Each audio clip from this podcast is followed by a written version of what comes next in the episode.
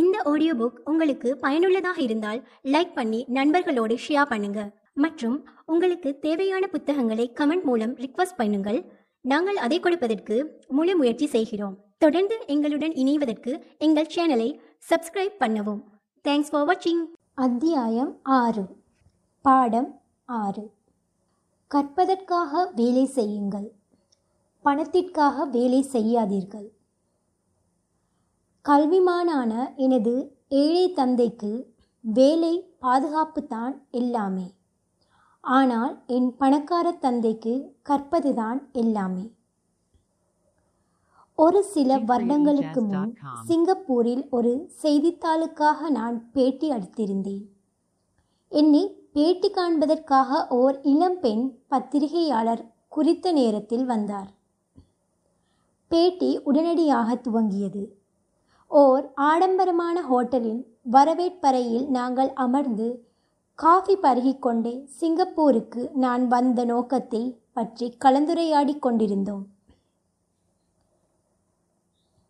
அங்கு sick Ziggler எனும் ஊக்குவிப்பு பேச்சாளருடன் சேர்ந்து பேசுவதற்காக நானும் அழைக்கப்பட்டிருந்தேன். அவர் ஊக்குவிப்பை பற்றி பேசிக்கொண்டிருந்தார் நான் பணக்காரர்களின் ரகசியத்தை பற்றி பேசிக்கொண்டிருந்தேன் என்றேனும் ஒரு நாள் நானும் உங்களைப் போன்ற ஒரு வெற்றிகரமான நூலாசிரியராக விரும்புகிறேன் என்று அப்பெண் என்னிடம் கூறினார். செய்தித்தாளுக்காக அவர் எழுதிய சில கட்டுரைகளை நான் பார்த்தேன். அவரது கட்டுரைகள் பிரமாதமாக இருந்தன. அவரது எழுத்து பணி பாணி தெளிவானதாக இருந்தது. அவரது கட்டுரைகள் வாசகர்களின் ஆர்வத்தை கருத்தில் கொண்டு அமைந்திருந்தன. உங்களது பாணி மிக அருமையாக உள்ளது. உங்கள் கனவை அடைவதிலிருந்து எது உங்களை தடுத்து நிறுத்துகிறது என்று நான் கேட்டேன். என்னுடைய வேலை என்னை எங்கும் கூட்டிச் செல்வது போல் எனக்கு தோன்றவில்லை. என்னுடைய புதினங்கள் அற்புதமாக இருப்பதாக எல்லோரும் கூறுகின்றனர். ஆனால் எதுவுமே நிகழ்வதில்லை. எனவே நான் எனது செய்தித்தாள் நிறுவனத்துடன் இருப்பதென்று என்னை தேற்றிக்கொண்டேன் குறைந்தபட்சம் வாழ்க்கை நடத்துவதற்கு போதுமான பணத்தை இது எனக்கு கொடுக்கிறது. நீங்கள் எனக்கு ஏதேனும் பரிந்துரைக்க விரும்புகிறீர்களா? என்று அவர் கேட்டார். நிச்சயமாக விற்பனை செய்வதற்கு மக்களை பயிற்றுவிக்கின்ற ஒரு பள்ளியை எனது நண்பர் ஒருவர் சிங்கப்பூரில் நடத்தி கொண்டிருக்கிறார். சிங்கப்பூரில் உள்ள தடை சிறந்த வணிக நிறுவனங்கள் பலவற்றிற்கு விற்பனை தொடர்பான பயிற்சி வகுப்புகளை அவர் நடத்தி வருகிறார். அவரது பயிற்சி வகுப்பு ஒன்றில் கலந்து கொள்வது உங்களது தொழில் வாழ்க்கையை பெரிதும் மேம்படுத்தும் என்று நான் கூறினேன். அவர் சற்று இறுக்கமடைந்து விற்பது எப்படி என்பதை கற்றுக்கொள்வதற்கு நான் ஒரு பள்ளிக்கு செல்ல வேண்டும் என்று நீங்கள் கூறுகிறீர்களா? என்று கேட்டார். நான் அதை ஆம் ஆமாதித்து தலையசைத்தேன். நீங்கள் உண்மையாகத்தான் இதை பரிந்துரைக்கிறீர்களா? மீண்டும் நான் ஆமோதித்து தலையசைத்தேன். அதில் என்ன தவறு என்று நான் நினைத்தேன். நான் கூறிய ஏதோ ஒன்று அவரது மனதை புண்படுத்தி இருக்க வேண்டும். நான் அவரிடம் எதுவும் கூறாமல் இருந்திருக்கலாமோ என்று எனக்கு தோன்றியது. அவருக்கு உதவ வேண்டும் என்ற ஆர்வத்தில் இப்போது என்னுடைய பரிந்துரையை நான் தற்காக்க வேண்டியிருந்தது. அப்பெண் என்னிடம் ஆங்கில இலக்கியத்தில் நான் முதுகலை பட்டம் பெற்றிருக்கிறேன். ஒரு விற்பனையாளராக ஆவதற்கு கற்றுக்கொள்வதற்கு நான் ஏன் ஒரு பள்ளிக்கு செல்ல வேண்டும்? நான் ஒரு விற்பனையாளராக இருக்க வேண்டிய அவசியம் ஏற்படக்கூடாது என்ற காரணத்திற்காகத்தான் ஒரு தொழில்முறை கல்வியை கற்றுள்ளேன். விற்பனையாளர்களை நான் வெறுக்கிறேன். அவர்களுக்கு தேவை பணம் மட்டும்தான். இப்போது சொல்லுங்கள் விற்பனையை பற்றி நான் ஏன் கற்றுக்கொள்ள வேண்டும்? என்று கேட்டார். அவர் தன் பொருட்களை சேகரித்து கொண்டு அங்கிருந்து புறப்பட ஆயத்தமானார். பேட்டி முடிவடைந்திருந்தது. முன்பு நான் எழுதிய ஒரு வெற்றிகரமான புத்தகம் எனக்கு முன்னே இருந்த காஃபி மேசையில் இருந்தது. அப்புத்தகத்தையும் அப்பெண்மணி தன் குறிப்பேட்டில் எடுத்திருந்த குறிப்புகளையும் நான் எடுத்தேன். அவரது குறிப்புகளை சுட்டிக்காட்டி இதை பாருங்கள் என்று நான் அவரிடம் கூறினேன். அவர் தனது குறிப்புகளை பார்த்தார். என்ன? என்று குழப்பத்துடன் கேட்டார். மீண்டும் நான் அவரது குறிப்பேட்டை அவரிடம் சுட்டிக்காட்டினேன். அதில் ராபர்ட் கியோசாக்கி வெற்றிகரமான நூலாசிரியர் என்று எழுதப்பட்டிருந்தது. வெற்றிகரமான நூலாசிரியர் என்று இதில் குறிப்பிடப்பட்டுள்ளது. சிறப்பாக எழுதும் ஆசிரியர் என்று குறிப்பிடப்படவில்லை என்று நான் அமைதியாக அவரிடம் கூறினேன். அவரது கண்கள் விரிந்தன. நான் ஒரு மோசமான எழுத்தாளர். ஆனால் நீங்கள் ஒரு மிகச்சிறந்த எழுத்தாளர். நான் விற்பனை பள்ளிக்கு சென்றேன். நீங்கள் ஒரு முதுகலை பட்டதாரி. இவ்விரண்டையும் சேர்த்து பார்த்தால் ஒரு மிக வெற்றிகரமான எழுத்தாளரும் ஒரு மிகச்சிறந்த எழுத்தாளரும் கிடைப்பார்கள். அவரது கண்களில் கோபம் தெரித்தது. எவ்வாறு விற்பது என்பதை கற்றுக்கொள்ளும் அளவுக்கு நான் தரம் தாழ்ந்து போகப் போவதில்லை. உங்களைப் போன்றவர்களுக்கு எழுத்துத் துறையில் எந்த வேலையும் கிடையாது. நான் தொழில்முறையாக பயிற்றுவிக்கப்பட்ட ஓர் எழுத்தாளர். ஆனால் நீங்கள் ஒரு விற்பனையாளர். இது நியாயமல்ல என்று அவர் பொறுமினார். அவர் தனது குறிப்புகளை எடுத்துக்கொண்டு அந்த இடத்தை விட்டு வேகமாக வெளியேறினார். அடுத்த நாள் பத்திரிகையில் எனது பேட்டி வெளிவந்தது. அதில் என்னை பற்றி நியாயமாகவும் நல்லவிதமாகவும் அவர் எழுதியிருந்தார். சாமர்த்தியமான திறமையான கல்வியறிவை பெற்றுள்ள திறன்மிக்க மக்களால் இவ்வுலகம் நிரம்பி வருகிறது. ஒவ்வொரு நாளும் அவர்களை நாம் பார்க்கிறோம். அவர்கள் நம்மை சுற்றி எல்லா இடங்களிலும் இருக்கின்றனர். ஒரு சில நாட்களுக்கு முன்பு எனது காரில் ஏதோ ஒரு கோளாறு ஏற்பட்டது. அதை ஒரு மெக்கானிக்கிடம் எடுத்துச் சென்றேன். அந்த இளம் மெக்கானிக் அதை ஒரு சில நிமிடங்களில் சரி செய்தார். என்ஜின் ஓடுகின்ற சத்தத்தை வெறுமனே கவனித்ததன் மூலம் பிரச்சினை என்ன என்பதை அவர் கண்டு கொண்டார். நான் வியந்து போனேன். திறமையான மக்கள் எவ்வளவு குறைவாக சம்பாதிக்கின்றனர் என்பதைக் கண்டு நான் எப்போதும் அதிர்ச்சி அடைகிறேன் அதி புத்திசாலிகளான சிறந்த கல்வியறிவு பெற்ற ஆனால் ஆண்டொண்டுக்கு இருபதாயிரம் டாலர்களுக்கும் குறைவாக சம்பாதிக்கின்ற பலரை நான் சந்தித்திருக்கிறேன். பல பொது மருத்துவர்கள் பல் மருத்துவர்கள் ஆகியோர் பொருளாதார ரீதியாக மிகவும் போராடி கொண்டிருப்பதாக மருத்துவத்துறையில் வியாபார ஆலோசனையாளராக உள்ள ஒருவர் என்னிடம் கூறினார். அவர்கள் மருத்துவ பட்டப்படிப்பை முடித்தவுடன் பணம் கொட்டும் என்று நான் இத்தனை நாள்களாக நினைத்து வந்தேன். மிக பெரிய செல்வந்தர்களாக ஆவதற்கு அவர்களிடம் ஒரே ஒரு திறமை மட்டும் இல்லை என்று அந்த ஆலோசனையாளர் கூறினார். இன்னும் ஒரே ஒரு திறமையை மட்டும் கற்றுக்கொண்டால் பெரும்பாலான மக்களின் வருமானம் பன்மடங்காக பெருகும் என்பதுதான் அவர் கூறியதன் சாராம்சம். பொருளாதார அறிவு என்பதில் கணக்கியல் முதலீடு சந்தை நிலவரம் மற்றும் சட்டத்தின் கூட்டு இயக்கம் என்று நான் முன்பு குறிப்பிட்டிருந்தேன்.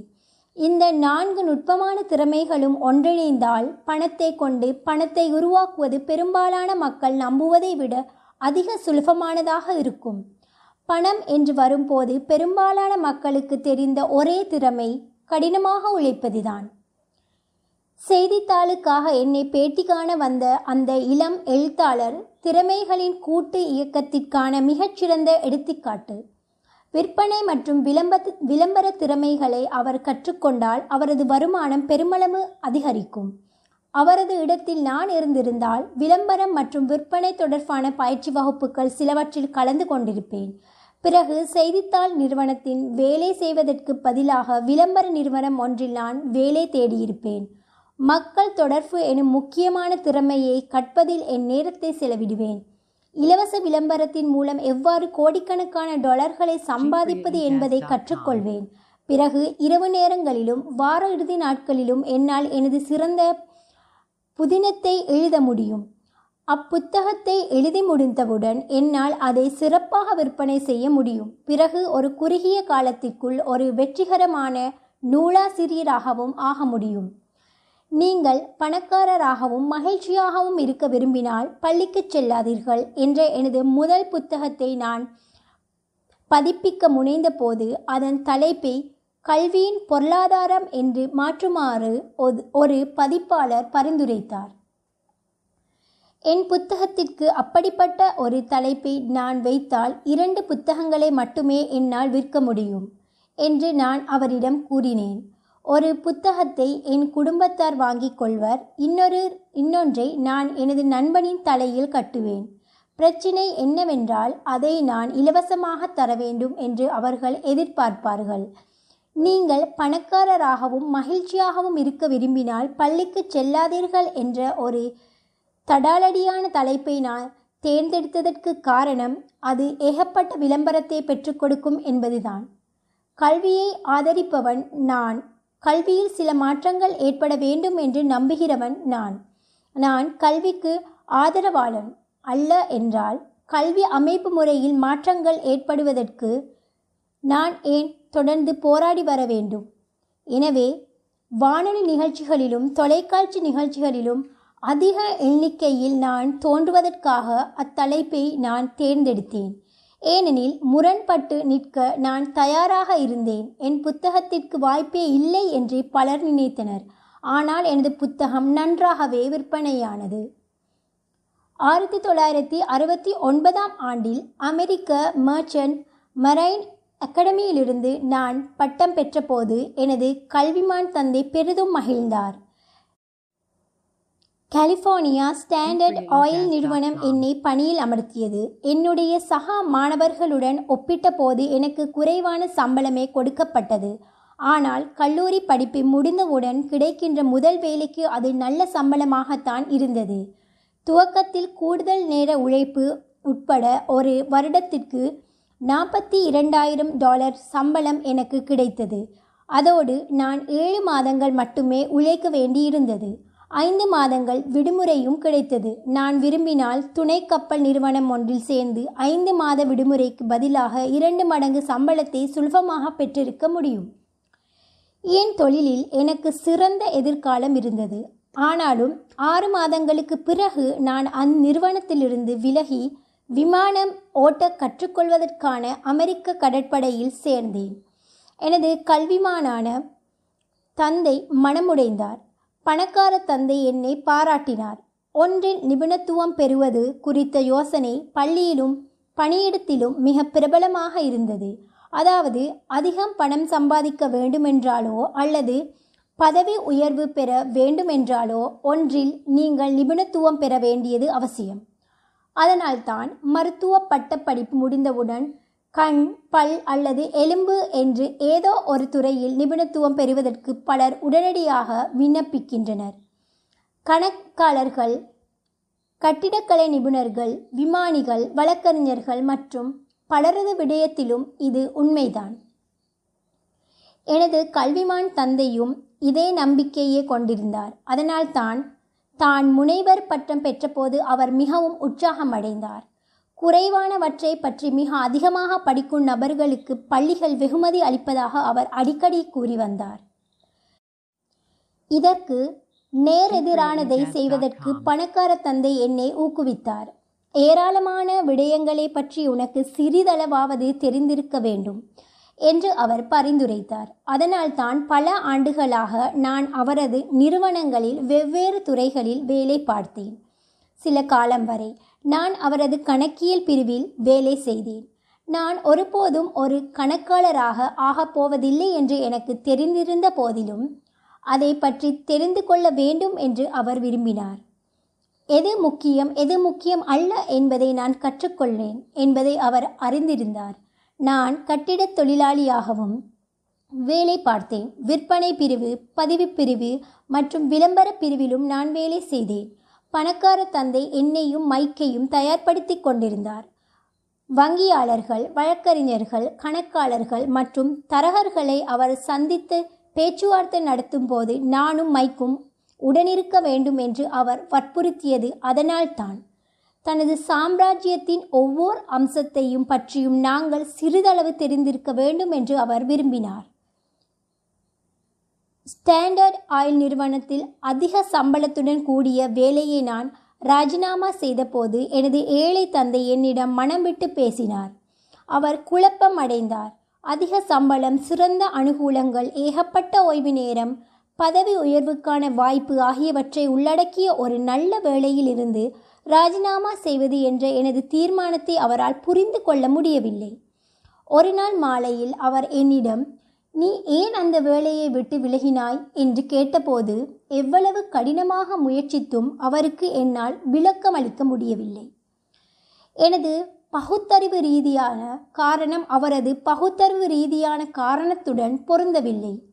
எனது பகுத்தறிவு ரீதியான காரணம் என் பணக்கார தந்தையின் பகுத்தறிவு ரீதியான காரணத்தை ஒத்து இருந்ததுதான் பிரச்சினை. என் கல்விமான் தந்தைக்கு வேலை பாதுகாப்பு தான் எல்லாமே. ஆனால் என் பணக்கார தந்தைக்கு கற்றுக்கொள்வதுதான் எல்லாமே. ஒரு கப்பல் அதிகாரியாக ஆவதற்காக நான் கற்றதாக என் கல்விமான் தந்தை நினைத்தார். சர்வதேச வர்த்தகத்தை கற்பதற்காகத்தான் நான் பள்ளிக்கு சென்றேன் என்பதை பணக்கார தந்தை அறிந்திருந்தார். ஒரு மாணவன் என்ற முறையில் சரக்கு கப்பல்கள் பெரிய கப்பல்கள் எண்ணெய் கப்பல்கள் பயணியர் கப்பல்கள் ஆகியவற்றில் தூர கிழக்கு மற்றும் தென் பசிபிக் நாடுகளுக்கு நான் வேலை நிமித்தமான பிரயாணத்தில் ஈடுபட்டேன்.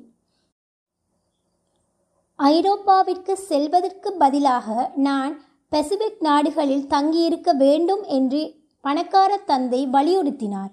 ஏனெனில் வளர்ந்து வரும் நாடுகள் ஆசியாவில்தான் இருந்தனவே அன்றி ஐரோப்பாவில் அல்ல என்பதை அவர் அறிந்திருந்தார்.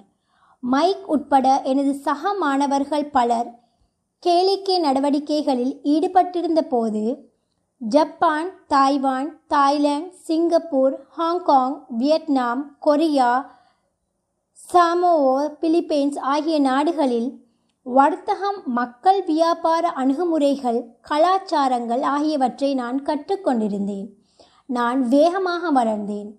வேலையை ராஜினாமா செய்துவிட்டு கப்பற்படையில் சேர்வதென்று நான் ஏன் தீர்மானித்தேன் என்பதை எனது கல்விமான் தந்தையால் புரிந்து கொள்ள முடியவில்லை.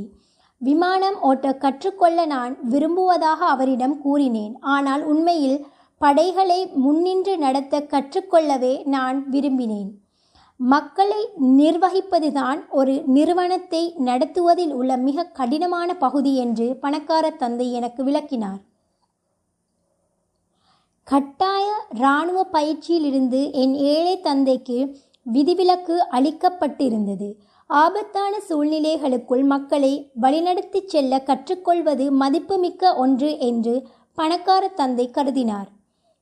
தலைமைத்துவம் தான் அடுத்து நீ கற்றுக்கொள்ள வேண்டிய விடயம். நீ ஒரு நல்ல தலைவராக இல்லை என்றால் உன் முதுகில் துப்பாக்கி கொண்டு பாயும். வியாபாரத்திலும் இதே நிலைதான் என்று அவர் கூறினார். விமானத்தில் பறப்பதை நான் பெரிதும் விரும்பினாலும் ஆயிரத்தி தொள்ளாயிரத்தி எழுவத்தி மூன்றாம் ஆண்டு நான் வியட்நாமில் இருந்து திரும்பி வந்தபோது என் வேலையை ராஜினாமா செய்தேன். ஜெராக்ஸ் நிறுவனத்தில் ஒரு வேலையில் சேர்ந்தேன். நான் அந்நிறுவனத்தில் சேர்ந்ததற்கு ஒரே ஒரு காரணம்தான். அதில் கிடைத்த அனுகூலங்கள் அதற்கு காரணம் அல்ல. நான் மிகவும் சங்கோஜமானவனாக இருந்தேன். விற்பனை என்ற வார்த்தை என்னை நடுங்கச் செய்தது. அமெரிக்காவிலேயே மிகச்சிறந்த விற்பனை பயிற்சி திட்டங்களில் ஒன்றை ஜெராக்ஸ் நிறுவனம் தன் ஊழியர்களுக்கு நடத்தி வந்தது. பணக்கார தந்தை என்னை கண்டு பெருமிதம் கொண்டார். எனது கல்விமான் தந்தை என்னை கண்டு வெட்கப்பட்டார். கற்றறிந்த ஒருவர் என்ற முறையில் விற்பனையாளர்களை அவர் குறைத்து மதிப்பிட்டார். விற்பனை மற்றும் நிராகரிப்பு குறித்த பயம் போகும் வரை ஜெராக்ஸ் நிறுவனத்தின் நான் நான்கு வருடங்கள் வேலை பார்த்தேன். தலை சிறந்த ஐந்து விற்பனையாளர்களில் நானும் ஒருவனாக தொடர்ந்து இடம் பிடிக்கும் நிலைமை தான் எட்டிய போது சிறந்த வாய்ப்புகளை கொண்டிருந்த இன்னுமோர் அற்புதமான நிறுவனத்திலிருந்து மீண்டும் என் வேலையை ராஜினாமா செய்தேன். ஆயிரத்தி தொள்ளாயிரத்தி எழுபத்தி ஏழாம் ஆண்டில் நான் எனது முதல் நிறுவனத்தை உருவாக்கிய போது பிற நிறுவனங்களை ஒன்றிணைத்துக் கொள்வது பற்றி எனக்கு மைக்கிற்கும் என் பணக்கார தந்தை கற்றுக் கொடுத்திருந்தார். இப்போது நான் அவற்றை உருவாக்கி ஒன்றிணைக்க கற்றுக்கொள்ள வேண்டியிருந்தது. எனது முதல் தயாரிப்பான நைலான் வெல்குரோ பர்ஸ் தூர கிழக்கு நாடு ஒன்றில் தயாரிக்கப்பட்டு நியூயார்க்கில் உள்ள ஒரு சேமிப்பு கிடங்கிற்கு கப்பலில் கொண்டு வரப்பட்டது.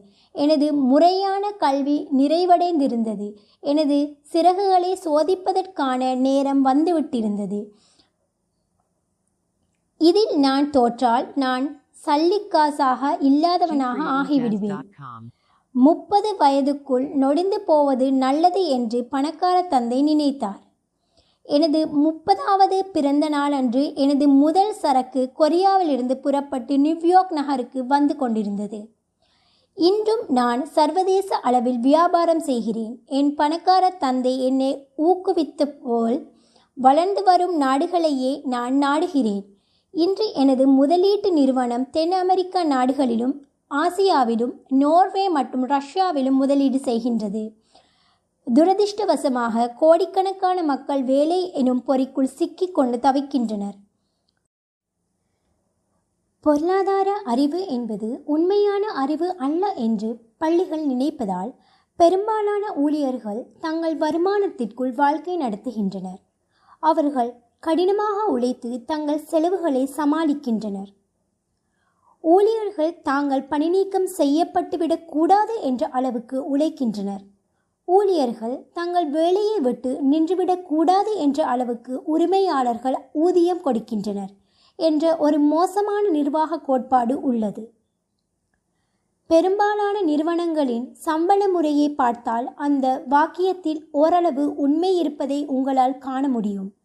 இதன் விளைவாக பெரும்பாலான ஊழியர்கள் ஒருபோதும் முன்னேறுவதே இல்லை.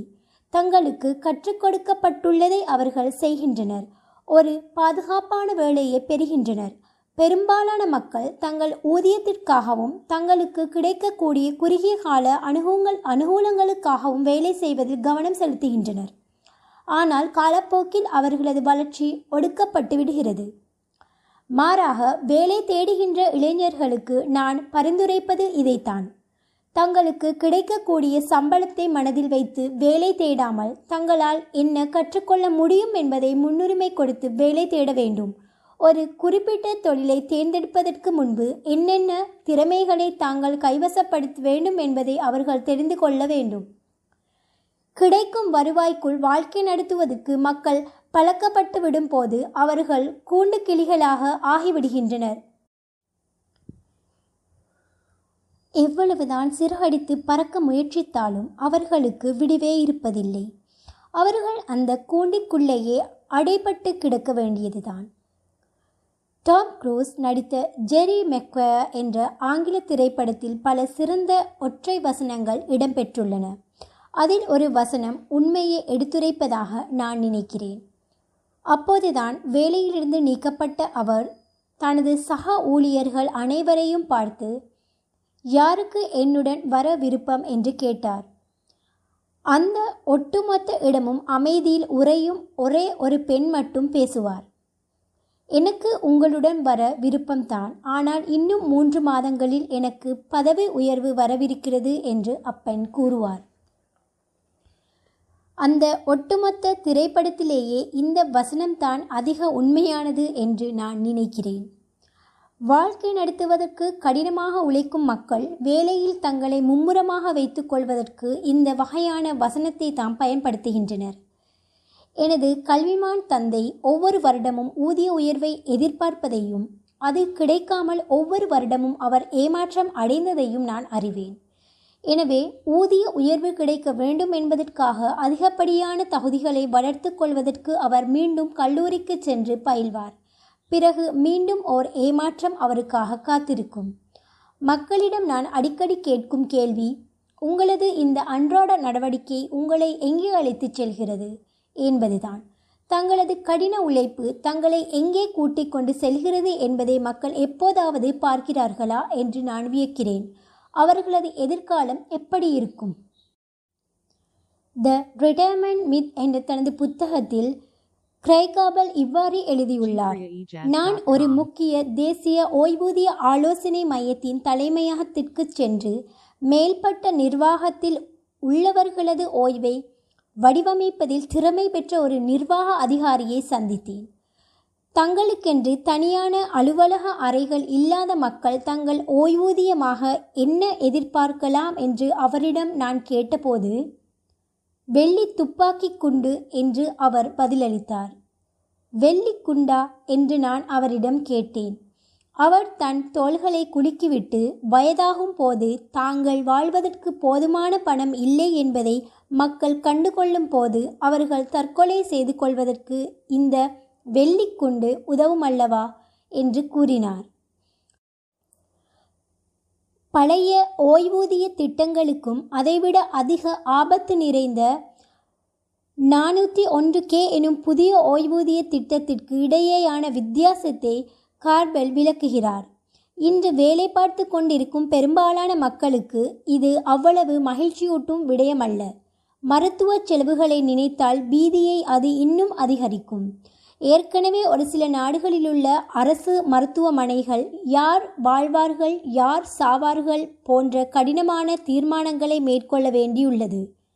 நோயாளிகளிடம் எவ்வளவு பணம் உள்ளது அவர்களது வயது என்ன என்பதை கணக்கில் வைத்தே அவர்கள் இத்தீர்மானங்களை எடுக்கின்றனர். நோயாளி வயதானவராக இருந்தால் அவரை விட மிகவும் வயது குறைந்த நோயாளி ஒருவருக்கு அவர்கள் மருத்துவம் பார்ப்பர்.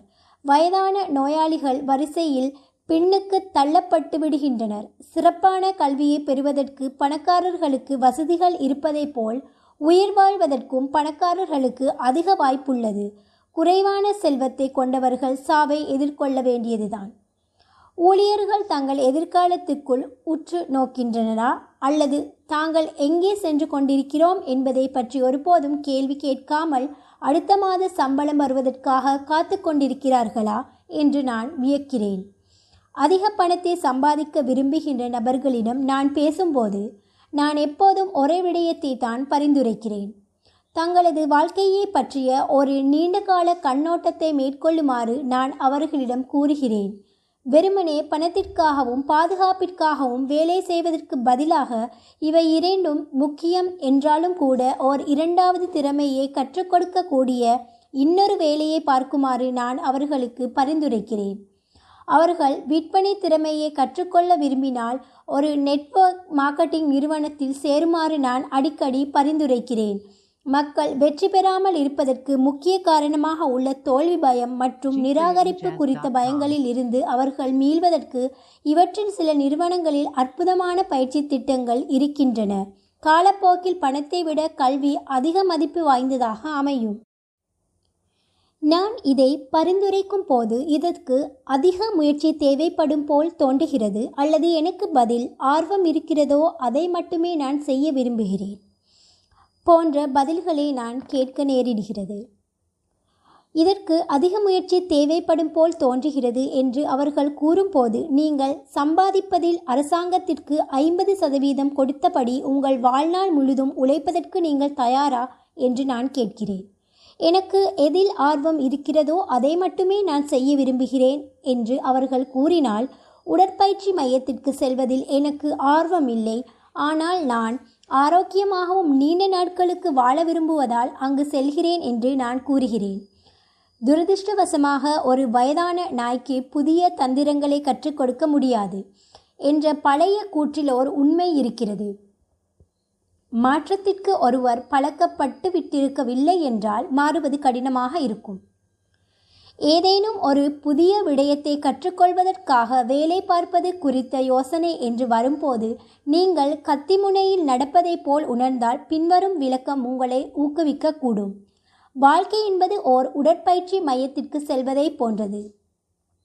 போவதென்று தீர்மானிப்பதுதான் மிகவும் கடினமான பகுதி. அதை நீங்கள் கடந்துவிட்டால் மற்றவை சுலபமாகிவிடும். உடற்பயிற்சி மையத்துக்கு செல்வதற்கு நான் தயங்கிய நாட்கள் ஏராளம் உண்டு. ஆனால் அங்கு சென்று என் பயிற்சிகளை துவக்கியவுடன் அது ஓர் இனிமையான அனுபவமாக இருக்கும். பயிற்சி முடிந்த பிறகு அங்கு சென்றதற்கான நான் என்னை குறித்து மகிழ்ச்சி கொள்வேன். உங்களது சொந்த துறையில் அதிக நிபுணத்துவம் பெறுவதில் மட்டும் குறியாக இருந்து ஏதேனும் ஒரு புதிய விடயத்தை கற்றுக்கொள்வதற்காக வேறொரு வேலை செய்வதற்கு நீங்கள் தயாராக இல்லை என்றால் நீங்கள் வேலை பார்க்கும் நிறுவனத்தில் தொழிற்சங்கம் இருப்பதை உறுதி செய்து கொள்ளுங்கள். நிபுணத்துவம் கொண்ட மக்களை பாதுகாப்பதற்காகவே தொழிற்சங்கங்கள் வடிவமைக்கப்பட்டுள்ளன. எனது கல்விமான் தந்தை ஹவாய் மாநிலத்தின் ஆசிரியர்கள் தொழிற்சங்கத்தின் தலைவராக ஆனார். தான் பார்த்த வேலைகளிலேயே மிக கடினமான வேலை அதுதான் என்று அவர் என்னிடம் கூறினார். ஆனால் எனது பணக்கார தந்தை தனது நிறுவனங்களின் தொழிற்சங்கங்கள் உருவாகாமல் இருப்பதை உறுதி செய்வதற்கு தன் வாழ்நாள் முழுவதும் தன்னாலான அனைத்தையும் செய்து வந்தார். அவர் அதில் வெற்றி பெற்றார். தொழிற்சங்கங்கள் கைகூடி வந்த போதிலும் கூட பணக்கார தந்தையால் அவர்களை எதிர்த்து போரிட்டு தோற்கடிக்க முடிந்தது. நான் இதில் யாருக்கும் ஆதரவாக பேசுவதில்லை. ஏனெனில் இரு தரப்பிலும் அனுகூலங்கள் உள்ளன. இரண்டுமே தேவைதான். பள்ளிகள் பரிந்துரைப்பதைப் போல் நீங்கள் உயர்ந்த நிபுணத்துவத்தை பெற்றால் உங்கள் பாதுகாப்பிற்காக தொழிற்சங்கங்களை நாடுங்கள். எடுத்துக்காட்டாக நான் தொடர்ந்து விமானியாக இருந்திருந்தால் விமானிகளுக்கென்று ஒரு வலிமையான தொழிற்சங்கத்தை கொண்டிருக்கக்கூடிய ஒரு நிறுவனத்தை நான் நாடியிருப்பேன். ஏன்? ஒரே ஒரு துறையில் மட்டுமே மதிப்பானதாக இருக்கக்கூடிய ஒரு திறமையை கற்பதில் என் வாழ்நாள் முழுவதையும் நான் செலவிட வேண்டியிருக்கும். அத்துறையில் இருந்து நான் வெளியேற்றப்பட்டால் எனது திறமைகள் வேறு எந்த துறைக்கும் பயன்படாது. சரக்கு விமானத்தில் ஒரு லட்சம் மணி நேரம் வானில் பறந்து வருடத்திற்கு ஒரு லட்சத்தி ஐம்பதாயிரம் டாலர்கள் வருமானம் வாங்கிய நிறுவனத்திலிருந்து பணிநீக்கம் செய்யப்பட்ட ஒரு விமானிக்கு பள்ளிக்கூடத்தில் அந்த அளவு உயர்ந்த சம்பளத்தில் ஆசிரியர் பணி கிடைப்பது கடினம்தான். வெவ்வேறு துறைகளில் வெவ்வேறு திறமைகள் தேவைப்படுகின்றன. விமானத்துறையில் விமானிகளுக்கு எந்த திறமைகளுக்காக ஊதியம் வழங்கப்படுகிறதோ பள்ளிகளில் அந்த திறமைகள் அவ்வளவு முக்கியமில்லை. மருத்துவங்க மருத்துவர்களின் விடயத்திலும் இன்று இதுதான் உண்மை. மருத்துவத்தில் ஏற்பட்டுள்ள அனைத்து மாற்றங்களோடு பல மருத்துவ நிபுணர்கள் ஆரோக்கிய பராமரிப்பு நிறுவனம் போன்ற மருத்துவ நிறுவனங்களுடன் ஒத்துப்போக வேண்டியுள்ளது. பள்ளி ஆசிரியர்கள் நிச்சயமாக தொழிற்சங்க உறுப்பினர்களாக இருக்க வேண்டியுள்ளது. அமெரிக்காவில் இன்று ஆசிரியர்கள் தொழிற்சங்கம் தான் மிகப்பெரிய மற்றும் மிக செழிப்பான தொழிற்சங்கமாக உள்ளது. தேசிய கல்வி அமைப்பு அதிக அரசியல் செல்வாக்கை பெற்றுள்ளது. ஆசிரியர்களுக்கு தங்கள் தொழிற்சங்கங்கள் தரும் பாதுகாப்பு தேவைப்படுகிறது. ஏனெனில் அவர்களது திறமைகளுக்கு கல்வித்துறையை தவிர பிற துறைகளில் அவ்வளவு மதிப்பு இல்லை. உயர்ந்த நிபுணத்துவத்தை பெறுங்கள் பிறகு தொழிற்சங்கத்தில் சேருங்கள் என்பதுதான் தாரக மந்திரமாக இருக்க வேண்டும். அது சாமர்த்தியமான செயலும் கூட. நான் கற்றுக் கொடுக்கும் வகுப்புகளில் மெக்டொனால்ட்ஸை விட சிறந்த ஒரு ஹேம்பர்கரை உங்கள் எத்தனை பேரால் சமைக்க முடியும் என்று நான் கேட்கும்போது கிட்டத்தட்ட அனைத்து மாணவர்களும் தங்கள் கைகளை உயர்த்துகின்றனர். பிறகு நான் அவர்களிடம் உங்களால் ஒரு சிறந்த ஹேம்பர்கரை தயாரிக்க முடியும் எனும் போது மெக்டொனால்ட்ஸ் எப்படி உங்களை விட அதிகம் பணம் சம்பாதிக்கிறது? என்று நான் கேட்பேன். வியாபார அமைப்பு முறைகளில் மெக்டொனால்ட் தலை சிறந்து விளங்குவதுதான் இதற்கு காரணம். பல திறமையான மனிதர்கள் ஏழைகளாக இருப்பதற்கு காரணம். அவர்கள் ஒரு சிறந்த ஹேம்பர்கரை உருவாக்குவதில் கவனம் செலுத்துகின்றனரே தவிர வியாபார அமைப்பு முறைகளை பற்றி அவர்களுக்கு எதுவும் தெரிந்திருக்காததுதான். ஹவாயில் உள்ள எனது நண்பர் ஒருவர் சிறந்த ஓவியக் கலைஞர். அவர் ஓரளவு நல்ல தொகையை சம்பாதிக்கிறார். ஒரு நாள் அவரது தாயாரின் வழக்கறிஞர் அவரை அழைத்து அவரது தாயார் முப்பத்தையாயிரம் டாலர்கள் பணத்தை விட்டு சென்றிருந்ததாக தெரிவித்தார். அவரது தாயாரின் எஸ்டேட்டை விற்ற பிறகு அந்த வழக்கறிஞரும் அரசாங்கமும் தங்கள் பங்குகளை எடுத்து கொண்டது போக அவ்வளவு பணம் தான் மிச்சமிருந்தது. உடனடியாக தனக்கு கிடைத்த அந்த பணத்திலிருந்து ஒரு சிறு பகுதியை பயன்படுத்த தான் வியாபார விளம்பரப்படுத்துவதற்கான ஒரு வாய்ப்பை எனது நண்பர் பார்த்தார். இரண்டு மாதங்களுக்கு பிறகு அவரது முதல் விளம்பரம் பணக்காரர்கள் படிக்கின்ற ஒரு விலையுயர்ந்த செய்தி பத்திரிகையில் நான்கு வண்ணங்களில் முழு பக்கத்தில் வெளிவந்தது. அந்த விளம்பரம் மூன்று மாதங்கள் தொடர்ந்து வெளியிடப்பட்டது. ஆனால் அவருக்கு எந்த தொலைபேசி அழைப்பும் வரவில்லை. தன் தாயாரிடமிருந்து கிடைத்த பணத்தையும் அவர் இழந்துவிட்டார் இப்போது அவர் அந்த பத்திரிகையின் மீது வழக்கு தொடர விரும்புகிறார்.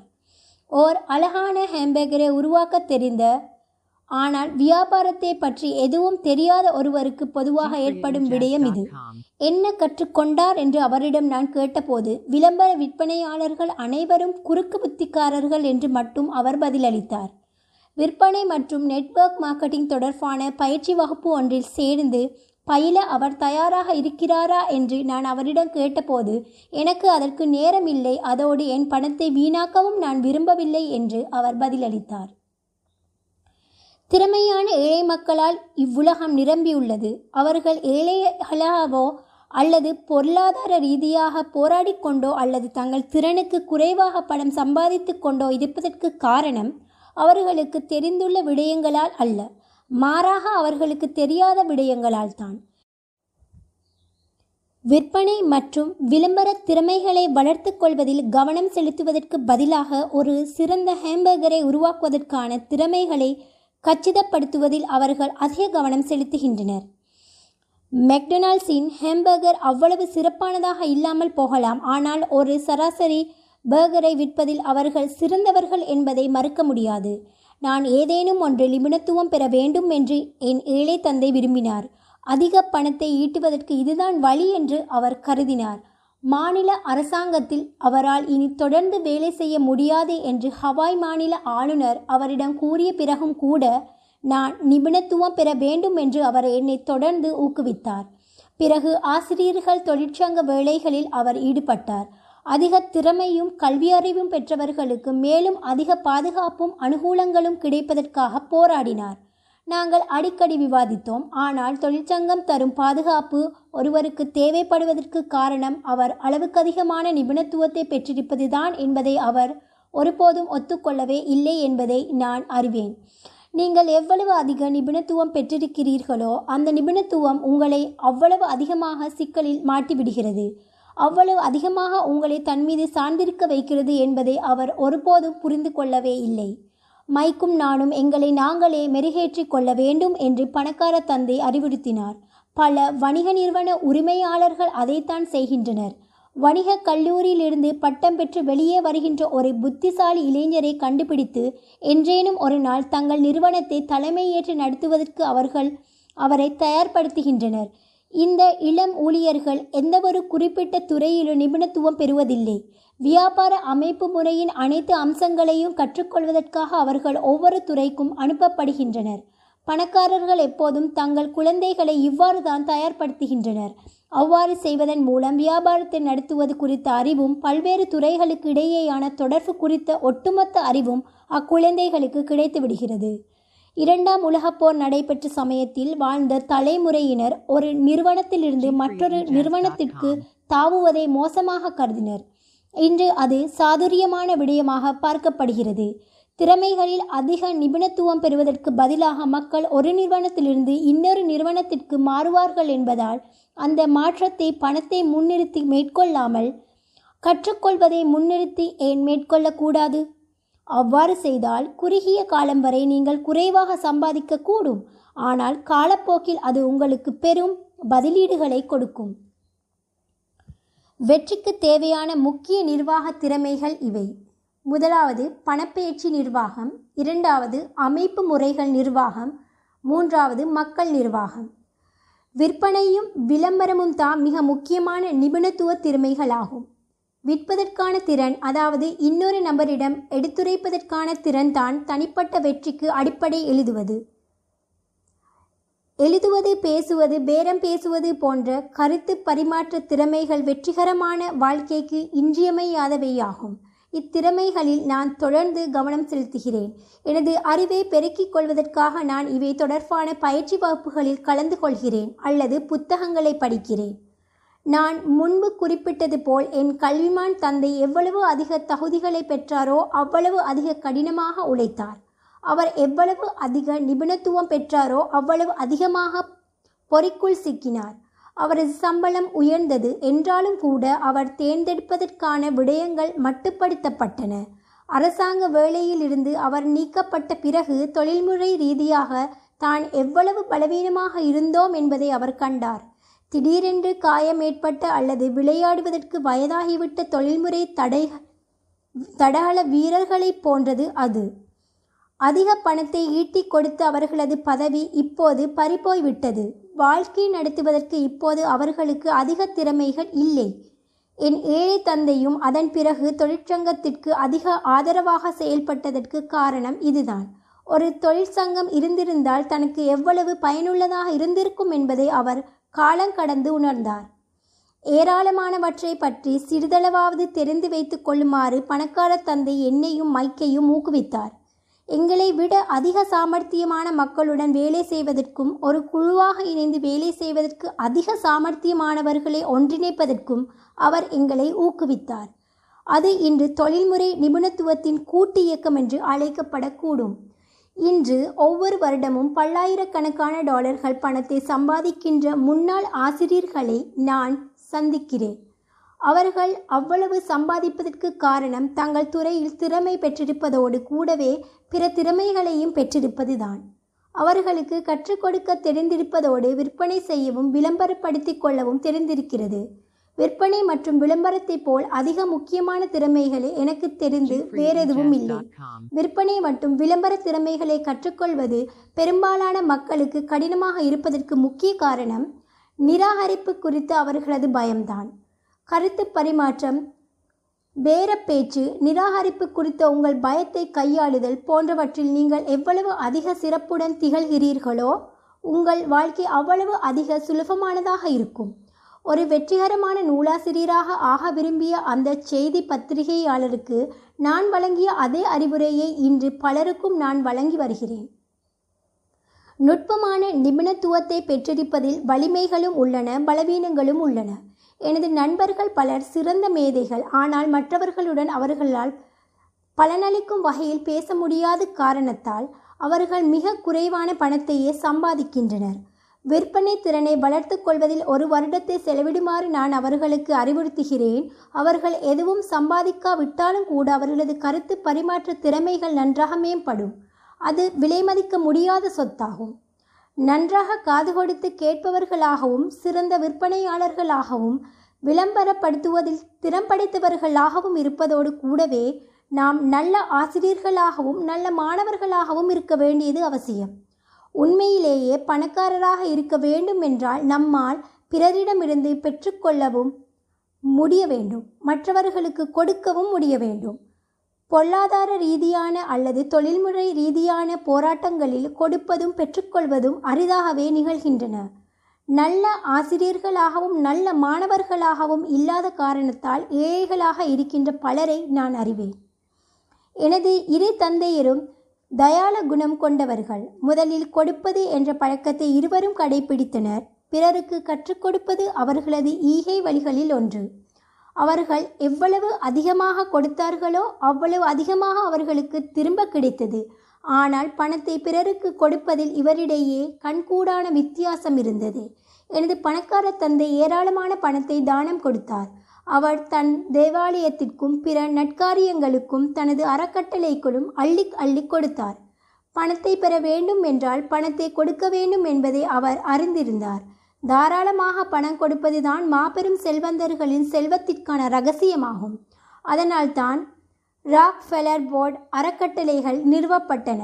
என்னிடம் கூடுதல் பணம் இருந்தால் நான் அதை கொடுப்பேன் என்று எனது கல்விமான் தந்தை எப்போதும் கூறினார். ஆனால் பிரச்சனை என்னவென்றால் அவரிடம் ஒருபோதும் கூடுதல் பணம் இருந்ததே இல்லை. எனவே அவர் அதிக பணத்தை சம்பாதிப்பதற்கு அதிக கடினமாக உழைத்தார். கொடுங்கள் அப்போது உங்களுக்கு கிடைக்கும் என்ற மிக முக்கியமான பணவிதியின் மீது கவனம் செலுத்துவதற்கு பதிலாக பெற்றுக்கொள்ளுங்கள் பிறகு கொடுங்கள் என்பதில் நம்பிக்கை கொண்டிருந்தார். முடிவாக இரண்டு தந்தையரின் குணநலன்களுடன் நான் வளர்ந்தேன். என்னில் ஒரு பகுதி முதலாளித்துவத்தை நேசித்தது பணத்தை கொண்டு பணத்தை உருவாக்கும் விளையாட்டில் தீராத ஆர்வம் எனக்கு இருக்கிறது. இன்னொரு பக்கத்தில் சமூக ரீதியான பொறுப்பை கொண்ட ஓர் ஆசிரியராக நான் இருக்கிறேன். இருப்பவர்களுக்கும் இல்லாதவர்களுக்கும் இடையே தொடர்ந்து விரிவடைந்து கொண்டிருக்கும் இடைவெளி எனக்கு ஆழ்ந்த கவலை அளிக்கிறது. பழமைவாத கல்வி அமைப்பு முறைதான் வளர்ந்து வரும் இந்த இடைவெளிக்கு முக்கிய பொறுப்பு என்று நான் தனிப்பட்ட முறையில் கருதுகிறேன். இந்த ஆடியோ புக் உங்களுக்கு பயனுள்ளதாக இருந்தால் லைக் பண்ணி நண்பர்களோடு ஷேர் பண்ணுங்க. மற்றும் உங்களுக்கு தேவையான புத்தகங்களை கமெண்ட் மூலம் ரிக்வஸ்ட் பண்ணுங்கள். நாங்கள் அதை கொடுப்பதற்கு முழு முயற்சி செய்கிறோம். தொடர்ந்து எங்களுடன் இணைவதற்கு எங்கள் சேனலை சப்ஸ்கிரைப் பண்ணவும். தேங்க்ஸ் ஃபார் வாட்சிங்